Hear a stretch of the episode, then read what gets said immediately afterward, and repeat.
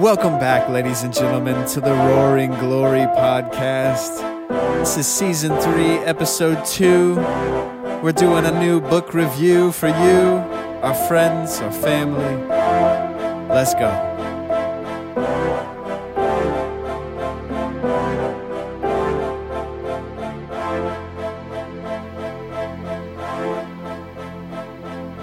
Yeah, I'm a fan of that new intro. I like it.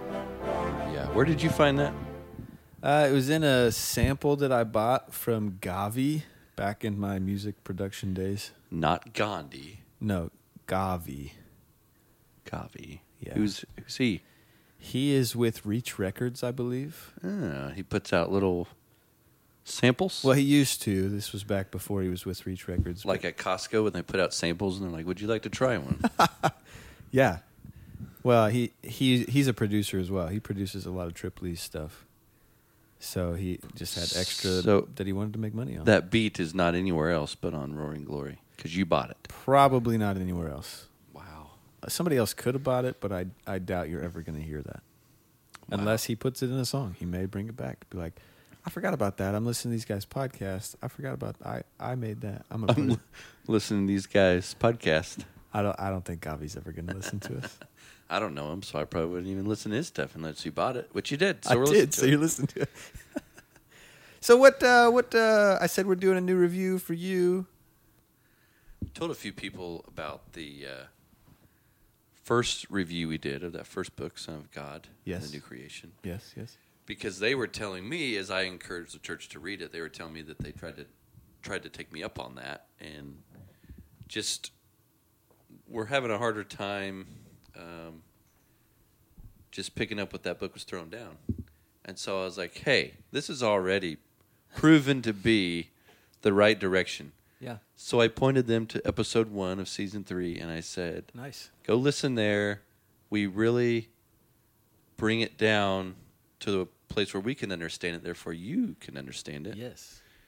And That's I- cool. That's know, exciting. Yeah, I- we uh, we might be onto something here. A good direction. so, are we going to be the ones that end up reading all these books, and everybody else just listens to the podcast about it? Like, oh, That's okay, fine. yeah, I like think reading it's books. fine as long as they read the Bible. We'll help you with all the other stuff. Yeah. Oh, well, we still need to read the Bible too. Yeah, that's a fact. Yeah. Yeah. No, that's cool. I'm, that makes me really excited. Uh, praise the Lord for that. We we may uh, have been given our direction here. So uh, the book we've got today is is another book in the short studies in biblical theology from Crossway. Did you already say that? Did I just tune you out? In the first episode, we said it. Oh, Today, okay, okay. I did not say that. Sweet. All right. So this is another book in that short series. Uh, short books. They're all pretty short. This one is called Covenant and God's Purpose for the World by Thomas R. Schreiner. Mm-hmm. So this is going to walk us through uh, a pretty big theme throughout the whole of biblical uh, redemption, historical redemption, um, from all- from Genesis chapter three all the way through to uh, the New Covenant. Um, and and this is a big theme that we see as we read the Bible from from thirty thousand feet, as Piper would give some analogies there.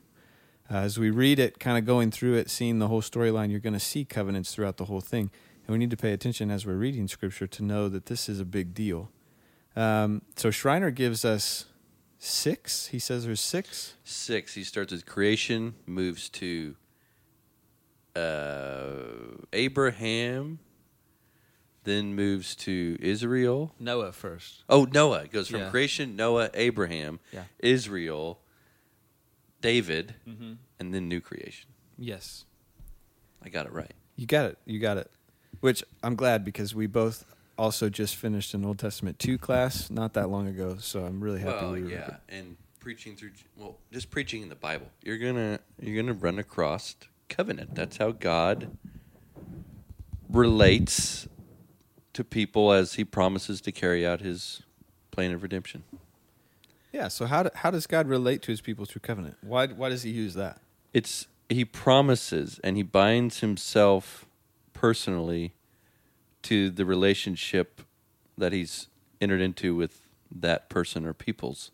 So a contract is different in the sense that it's more impersonal. A covenant is more personal. It'd be like marriage. Mm. But there's a legal aspect of marriage, and there's but the the personal aspect of marriage is what overtakes the whole thing. You're promising this person personal things Mm. um, in a relationship, uh, and not just fulfilling the stipulations of a contract. Yeah. You're relating to them in some way, and the beauty of the covenants in the scriptures is that if if God, being who He is in character and nature, enters into a relationship with promises with somebody or a people, well, by nature, God's not going to transgress anything, Mm. let alone that. Yeah. But I think what's interesting about this book is there's that thread that's constant, and God is the consistent party in all covenants, and then the other party is the one that always breaks the covenant, and and re- and so it requires God to be the hero to always keep to the covenant, Yeah. Yeah. Which he does. Which and cool. he enters into those covenants knowing those people are like that. Yeah. So that's pretty neat, you know. Yeah, and not to jump ahead, but I'm going to jump ahead. Okay. Uh, the first part of the last chapter, chapter six in the New Covenant, it, he, uh, or maybe it's the end of chapter five with the Davidic covenant, where he's going through Jeremiah 31, and, and God has, God has said that He will be the one who puts His Spirit in us and causes us to obey, and that's the only way that we're going to obey. I mean, it was always from the beginning, from Adam, this this Adamic covenant, which I said that out loud and it kind of sounds bad, but Adamic, Adamic. How do you say that? Is that how you say that? I like the first one, Adamic. Adamic. A- Adam, that covenant with Adam. That's another. Yes. so all the way from there until until the until Jesus fulfills the Davidic covenant and brings a new covenant, we human the human race was bound to fail and break covenants, promises, and I've skipped way ahead. So let's come back. So the first uh, the first chapter is the covenant of creation. Mm. And this is going to be the covenant with Adam uh, and with Eve um, that we sometimes we'll call the Adamic covenant. It just doesn't sound right. Hey, go with it. It's I- biblical, man. Just let it be on the table. So, um, one thing I thought was interesting was was that um, Well, in Adam, we've all been damned. So if it resembles that true. That is terminology, there you go. that might be a little English play on words there. hmm Um, this is Doctor Schreiner, right? Yeah, man. This is uh, the father of the Dr. Schreiner that we have at Midwestern. This is, Is it really? Dr. Sch- yeah, this is Dr. Schreiner at Southern Seminary Ah, interesting. I didn't know that. in Louisville. Okay, so Dr. Schreiner Sr., I think it's interesting that he points out in uh, this first chapter of the covenant with creation that there's no um, explicit covenant definition. Like, No. like it's not something that we see next or later on with the Abrahamic covenant, where it's like full on cutting the animals in half, walking through them. Yeah. So, I, I thought that was really interesting, and that he gets the covenant through the through the language. Yeah, he, he yeah he points out in that book that that's not often seen as one of the covenants in the Bible, Right, right, right, right. um, but he makes a good case for establishing why that would be. Right. He uses Hosea uh, chapter 6, and I'll just read that because I have it opened up. Uh, but like Adam, this is Hosea chapter 6, verse 7. But like Adam, they transgressed the covenant. There they Hmm. dealt falsely with me. So Hosea is considering that a covenant. Well, yeah, Adam didn't ask to be brought forth, but God brought him forth, and by bringing him forth, was essentially promising care and relationship and Mhm. goodness, Mm. and Adam simply can only disobey. Botched it, Yeah, just like we all would. yes. So, um, in this covenant, we also we get a promise in chapter three. Yeah, that's a big one. That's a big promise. We kind of talked about that last time because it's it was a major point in the book. Um, Son of God.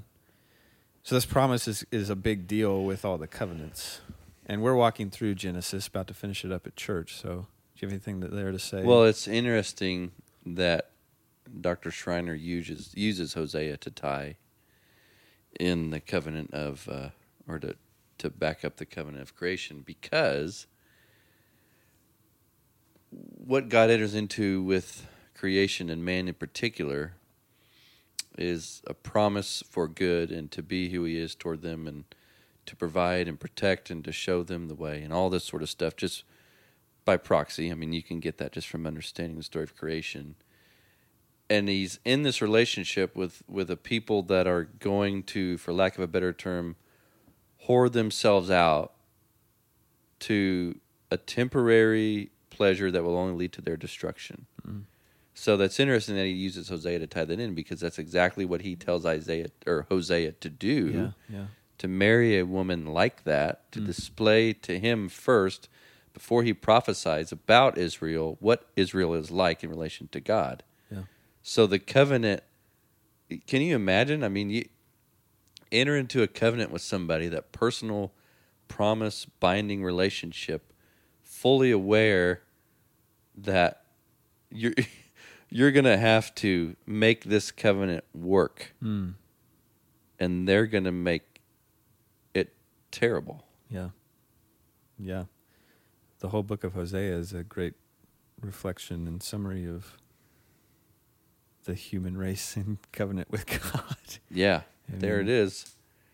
Pretty Really? explicit, but I mean that that's just the way it is. Yep, So that's exactly it.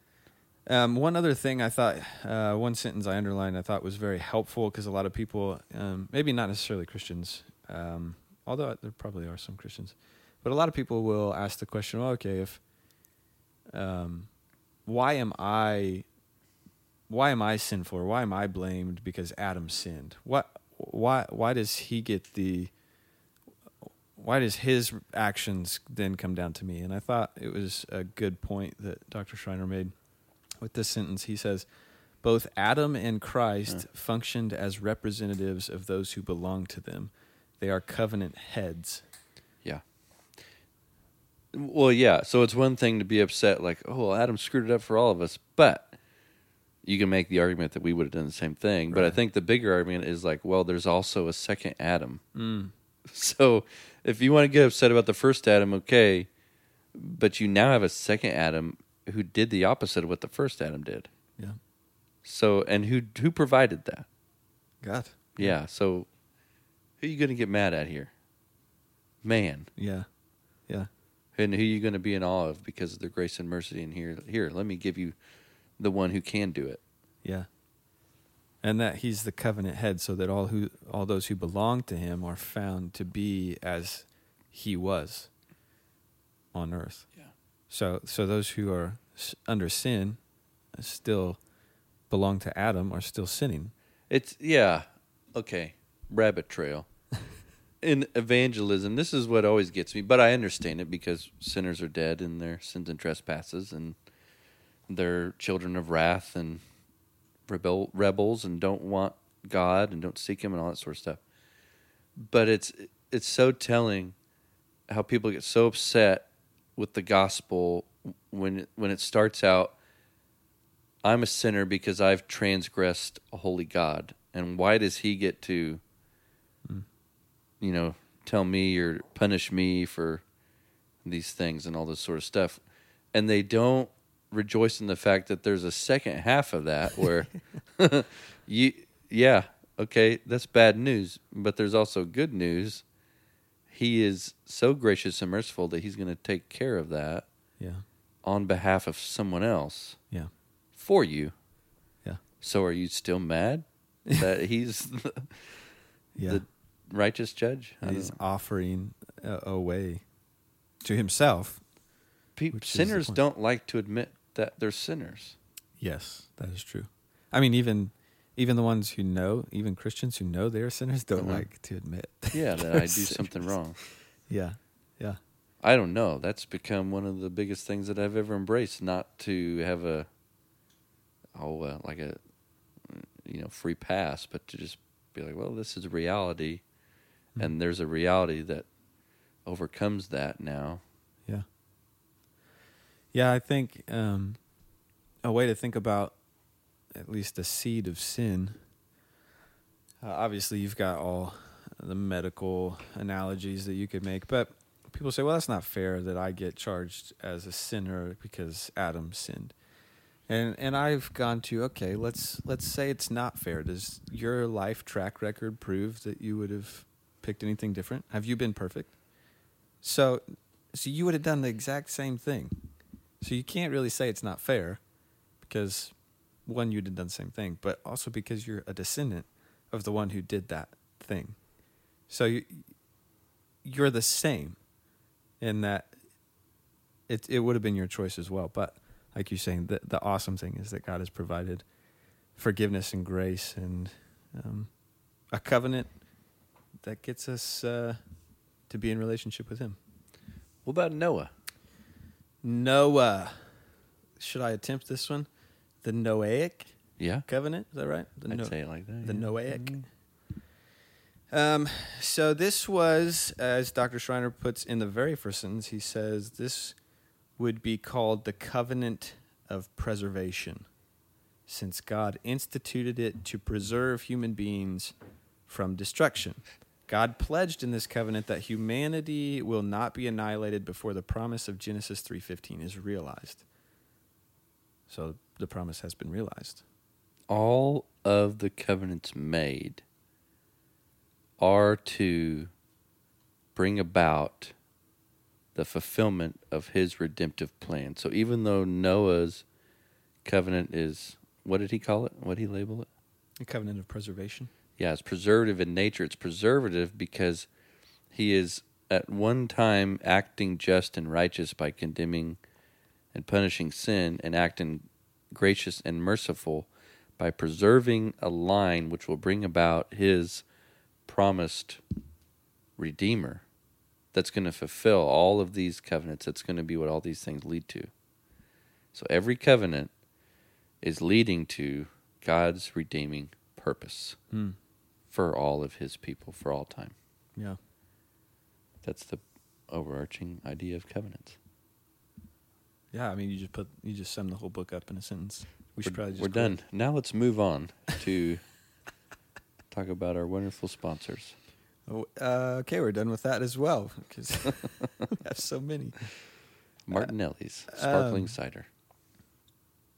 I I thought there was an interesting point he made, um, and it really doesn't have much to do with covenants, um, but with well, I guess with this covenant it did as far as preservation goes. You were talking about that, um, and it, it, Rachel and I were talking about this the other day about how, especially now, there are times where um, the world seems so frustrating that you just go, "Gosh, if we could just start over with these people, maybe it would be a lot better." And I mean, all you have to do is is read the story of Noah to find out that that's not the case.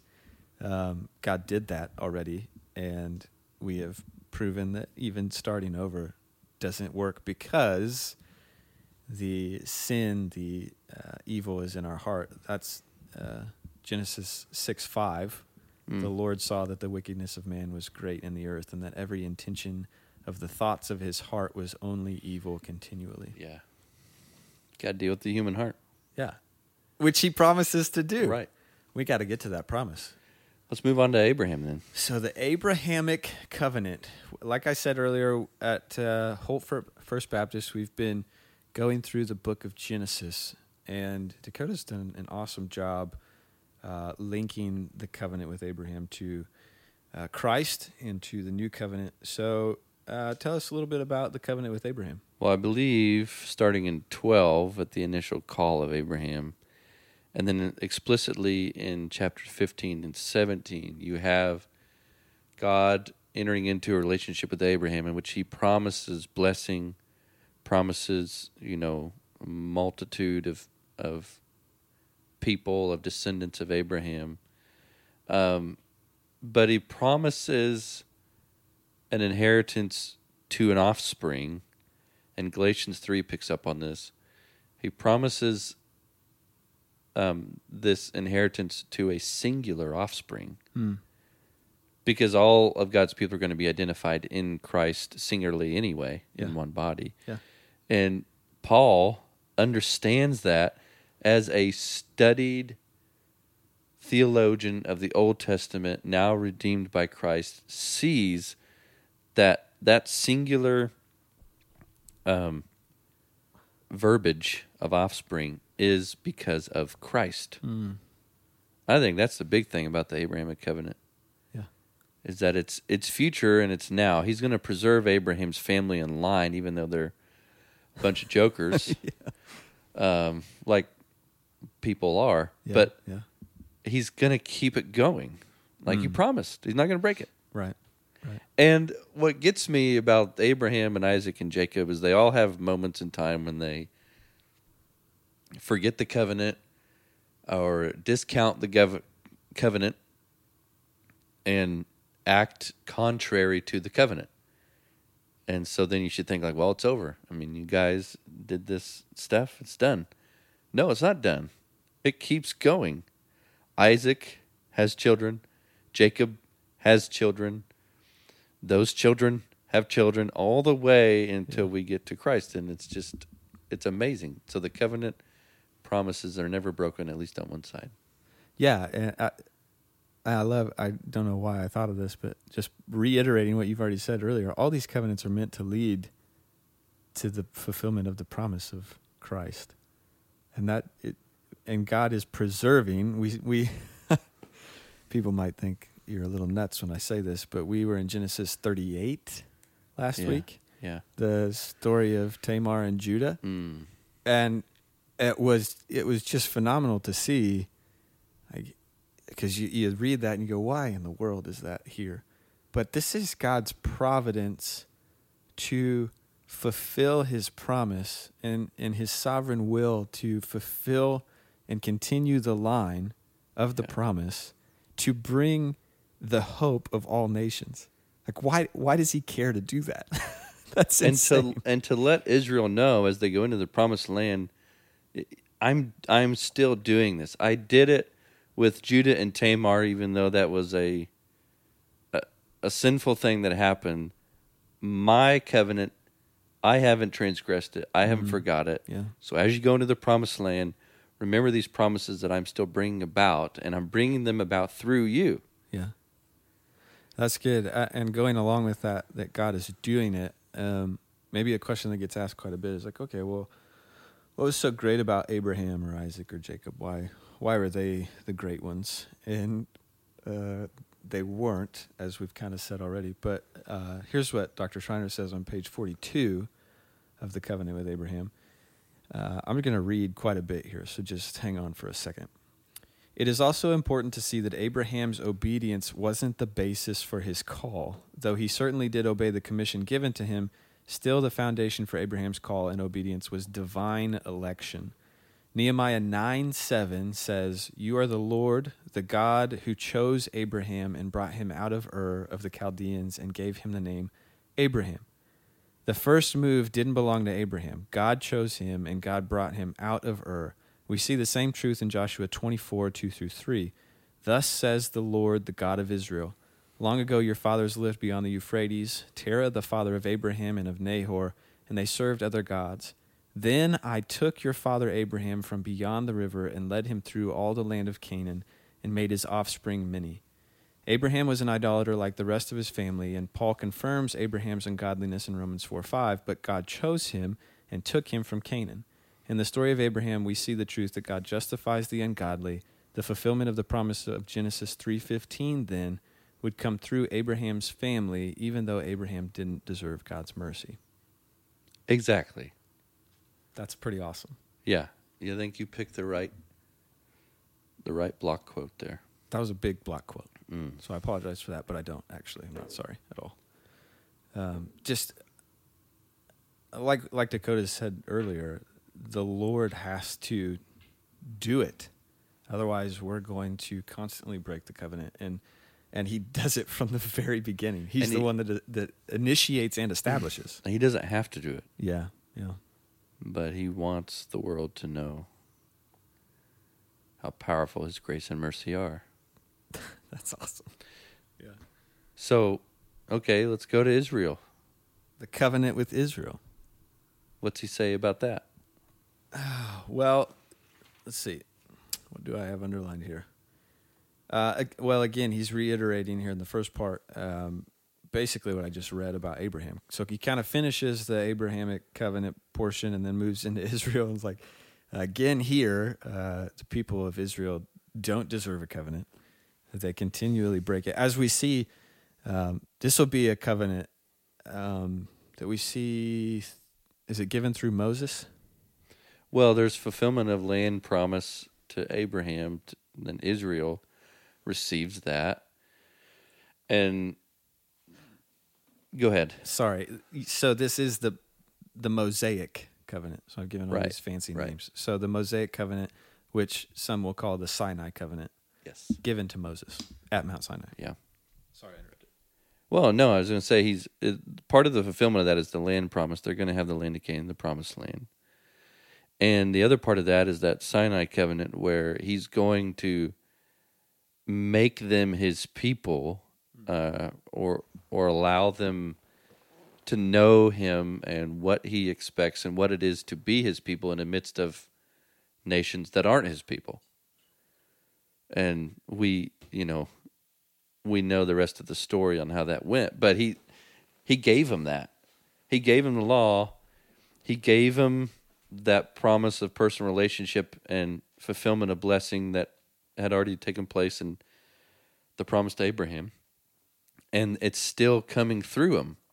So are they going to be God's people uh, in the promised land, in the midst of a, of the world, or are they going to discount, disregard, and break the covenant, not trust the covenant, and move on with their life, so to speak?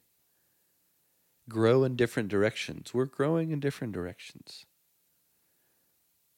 as some would say, and that's what Israel, I think, is at least portraying in the way that they behave. Uh, yeah. Um, one thing I found interesting along those lines is when he, uh, when sorry, when Moses is kind of giving his farewell speech, he he presumes Yeah. the curses. Yeah.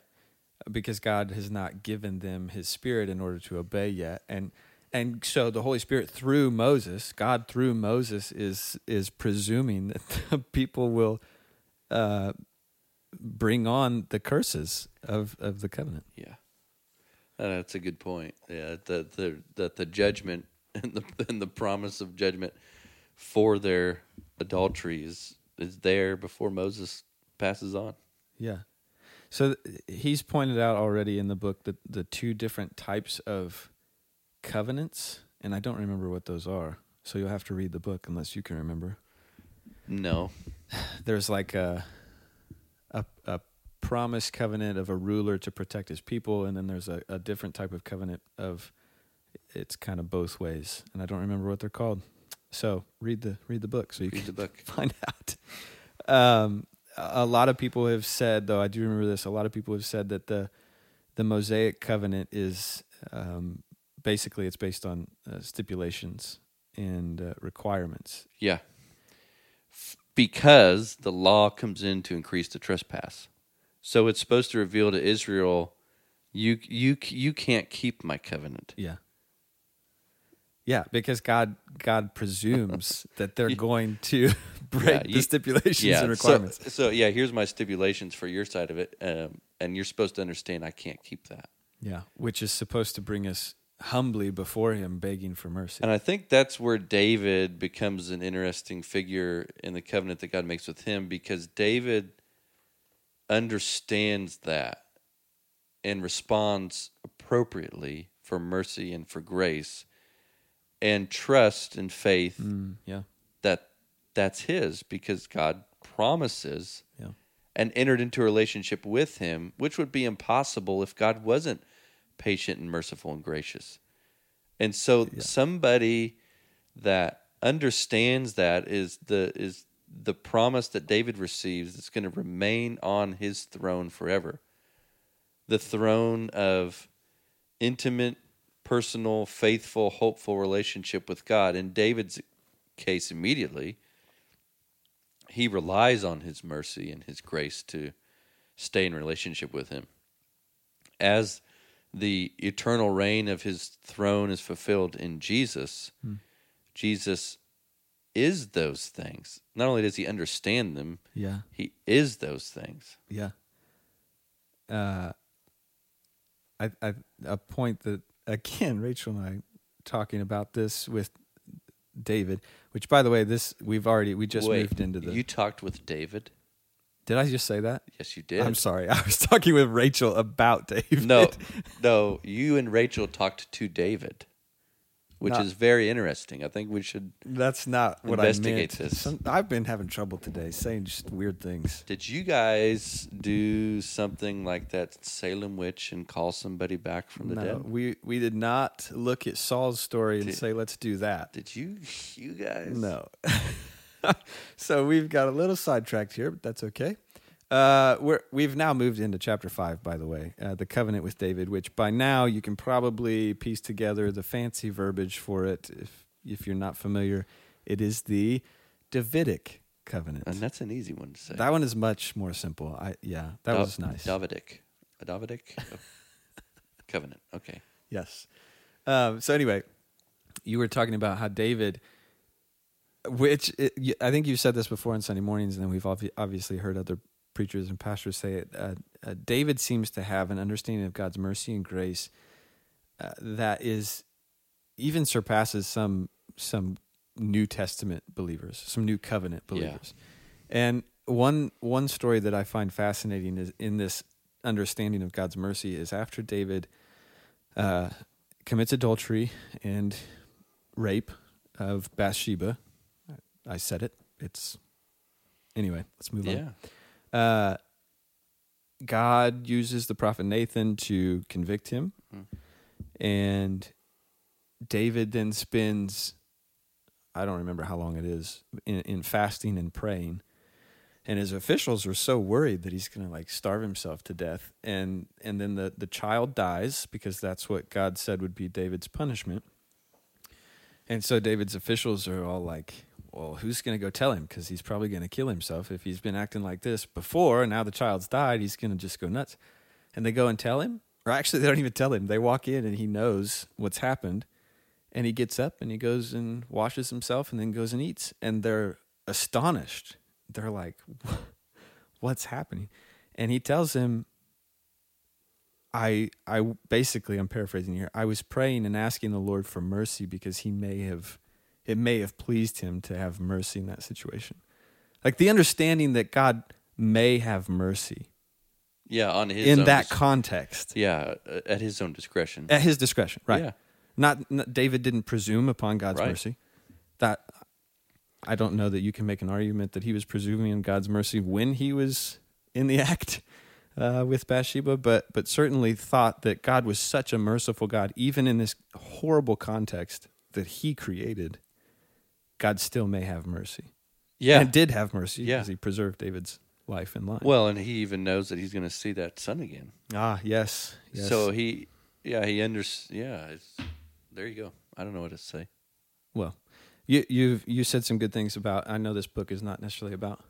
See, this is what good books do. We've said this in the beginning. We said good books lead us not only to discussion about what's in the book, but other good discussion, and then ultimately leads us back to where we should be Well, constantly. And that's why I like this series, and that's why we're doing it, is because it gives us an overall biblical understanding of what God is doing, and so we can look at what He's done, and and now look at what He's doing, and we can understand it rightly. Mhm.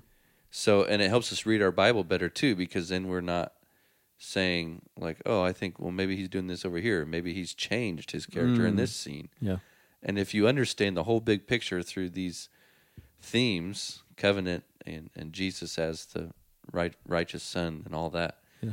then then you understand how to read your Bible in light of the Bible. yeah, And and it and it saves you from being deceived or lied to yeah, about it. yeah. Understanding the context and understanding of the scripture is important to understanding scripture.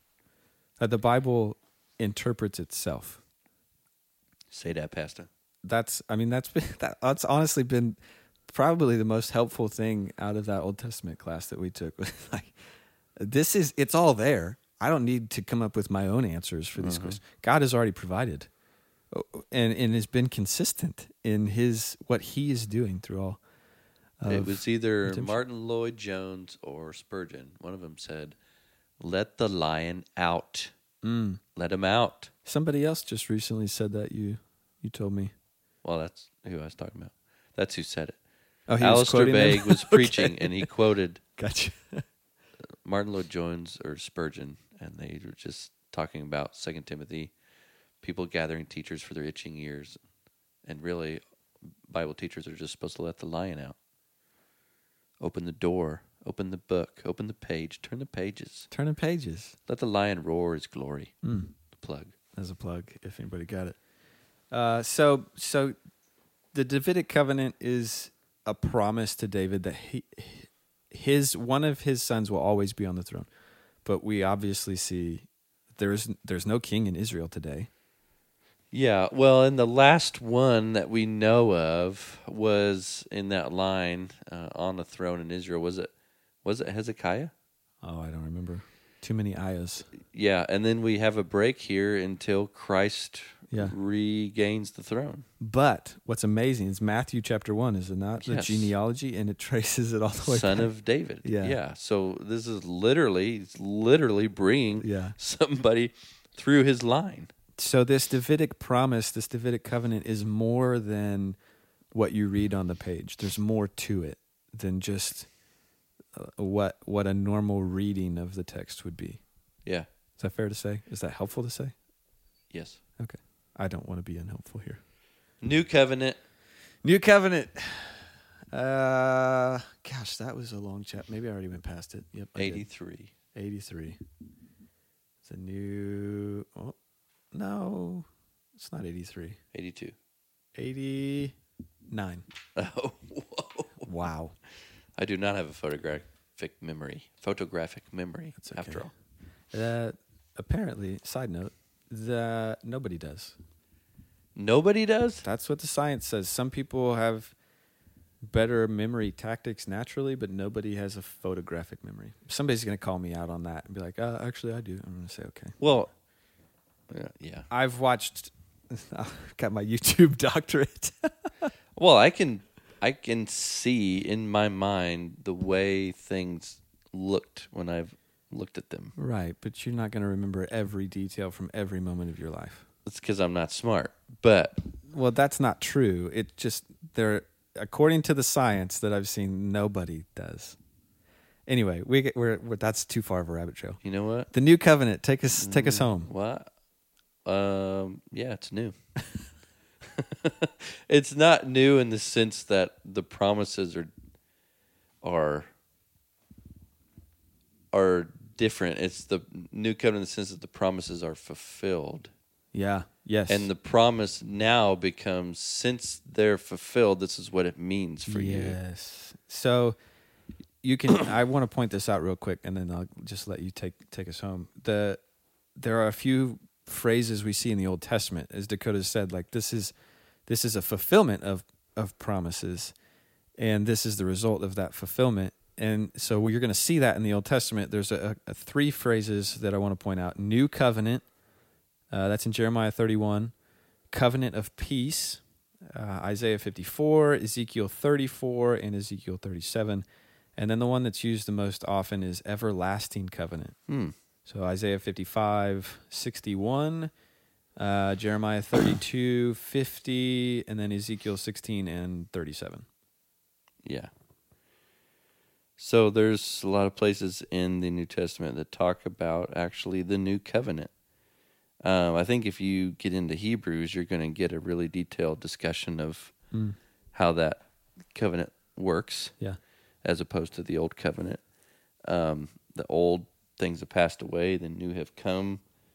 Uh, there's some more language there of we we don't relate to God based on the stipulations of the law, but those things have been fulfilled by the promise of the covenant He's made in the past, and that promise has fulfilled our side of the covenant Oh, yeah. and guaranteed us a new promise, Yeah. which is eternal relationship with God and ultimate deliverance for all time. Period. And all those things are actualized because God has fulfilled all of the covenants in Christ and he brings the new one. And that's that's why we can rest that this covenant's not going to go away Yeah. because it's it's based upon the sure and steady anchor Yeah. of Christ. Yeah. It's not based on us. It's like I mean you just said that, but like we don't have to be fearful that this is going to be broken because Christ is the one upholding it. Yep. Not us. No. Not us. No. And I think that becomes the most simple Hmm. for us. Because if you want to talk about new covenant, all you do is talk about Jesus, Yeah. and and it's all there. Yeah. So the promise, uh, the promises that Jesus gives to send the Helper, to go and prepare a place for us, to never leave us nor forsake us, that's all part of the new covenant relationship that He's entered into with each one of us, foreshadowed in passages in the Old Testament like Jeremiah thirty-one. Yeah. You know, promised to put His law in our heart, and we don't have to each one teach each other say know God, but they will all know Me Yeah. uh, and it's because the promise of the other covenants came. Yeah, that God preserved it and fulfilled it. I think this is this is um, why I think things like work works based righteousness or uh, a, a moral righteousness. These things I get so upset with because those things can never bring about a covenant, and they can never keep you in covenant. Or God is more pleased with you if you do this. Right. Yeah. Then you'll get more pleasure and intimacy from Him. like you're going to add to the righteousness of Christ Yeah. by anything that you do? yeah. No. Now there is language draw near to Him and abide in Him and all of that. But, But, you're not adding but to you're your not- righteous right, standing you're- before God yeah, by by making like adding to the righteousness of God. yeah, Christ. you're not adding to your sonship. right. Um, and the good works, by the way, He laid out for you that you'd walk in them. Yes. Like He's put out your clothes before you went to school. But putting on your clothes doesn't mean that you're loved more. Right. You just put them on because he told you to. You, you're obeying your your right master now, your Yeah, father. Paul, who it might it was Piper or or Lawson was talking about Paul's language of being indebted, of being a slave to Christ, like Mm. because of what Christ has done.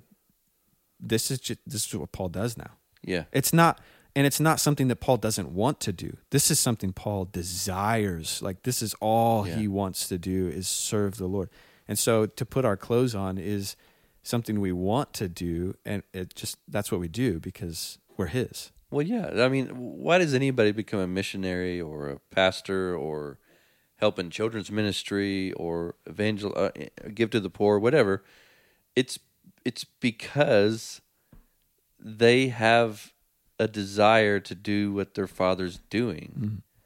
Otherwise, they wouldn't do those things. You know, it doesn't make any sense to just naturally be like, "Well, you know what? I I just feel like being a pastor." Some people do that for reasons that are not holy, Yeah. uh, but it doesn't make any sense to do that apart from what God has given you in a new heart. Yes. Yes. There's so many other things that you could do Yes. that may be easier, more profitable, give you more recognition, more money, more time, Yeah. all those things. Yeah. So why, you know, why does anybody do this? Yeah. It, somebody, I don't. It might have been. Uh, I don't know who it was, but just talking about how being a Christian is absolutely the worst hobby on the face of the earth. Yeah, I've just I've always said like why would you why would you come to worship God if you don't know him? Yeah. This would be a not an activity that I don't understand why you want to be involved in unless you had selfish reasons, which a lot of wolves in sheep's clothing do have. Yeah. Yeah. But we do it under this new covenant relationship that we find ourselves in Christ. We're tied to him. We respond in kind because that's what Christ does. Yeah. Yeah, which then should mean that our singing and our preaching are Christ focused and Christ filled, Yeah. not me filled. That's going to be a whole other conversation, but we probably need to end it anyways. Yeah, we're So- kind of up against a little bit of a time stamp here, so we're gonna we're gonna say goodbye for now. But uh, two books under the belt, just pretty good. It's not bad, and I like the direction we're going. Yeah. Ap- apparently, it's uh, helping some people out already. That's good. Uh, if you guys that listen have a book you want to suggest, that doesn't mean we'll do it. I can't promise you that, but we will definitely take it into consideration. We're going to continue, I think, in this short studies in biblical theology for Right. this season. Yeah, Uh, but as we move forward, we're going to be looking at some some other books, maybe some classical books, uh, things like the Calvin's Institutes. We may not cover that whole thing, right? But maybe Yeah, just maybe just be like, hey, here's a fun episode. fun episode. People were like, what nerds. but like where we just highlight some of the crazy things that we found and Oh yeah, Yeah. stuff like that. Yeah, I like that. So uh, we don't know what book is coming next time. We'll probably decide that as soon as we sign off here. It's a surprise. Um, but we're really looking forward to it. Uh, we've been helped by this so far. We hope that you guys are helped as well. So, uh, where can they find us at? I always forget. roaringglory.com. Email questions to info at roaringglory.com. Also, we are, uh, for those involved with our church, Mm. FBC Holt, Mhm. um, you'll be able to connect to us um, online in a whole host of different ways um, soon. Very, very soon. So, Soon, very soon, we are going to see the. There it is. Until next time. We love you.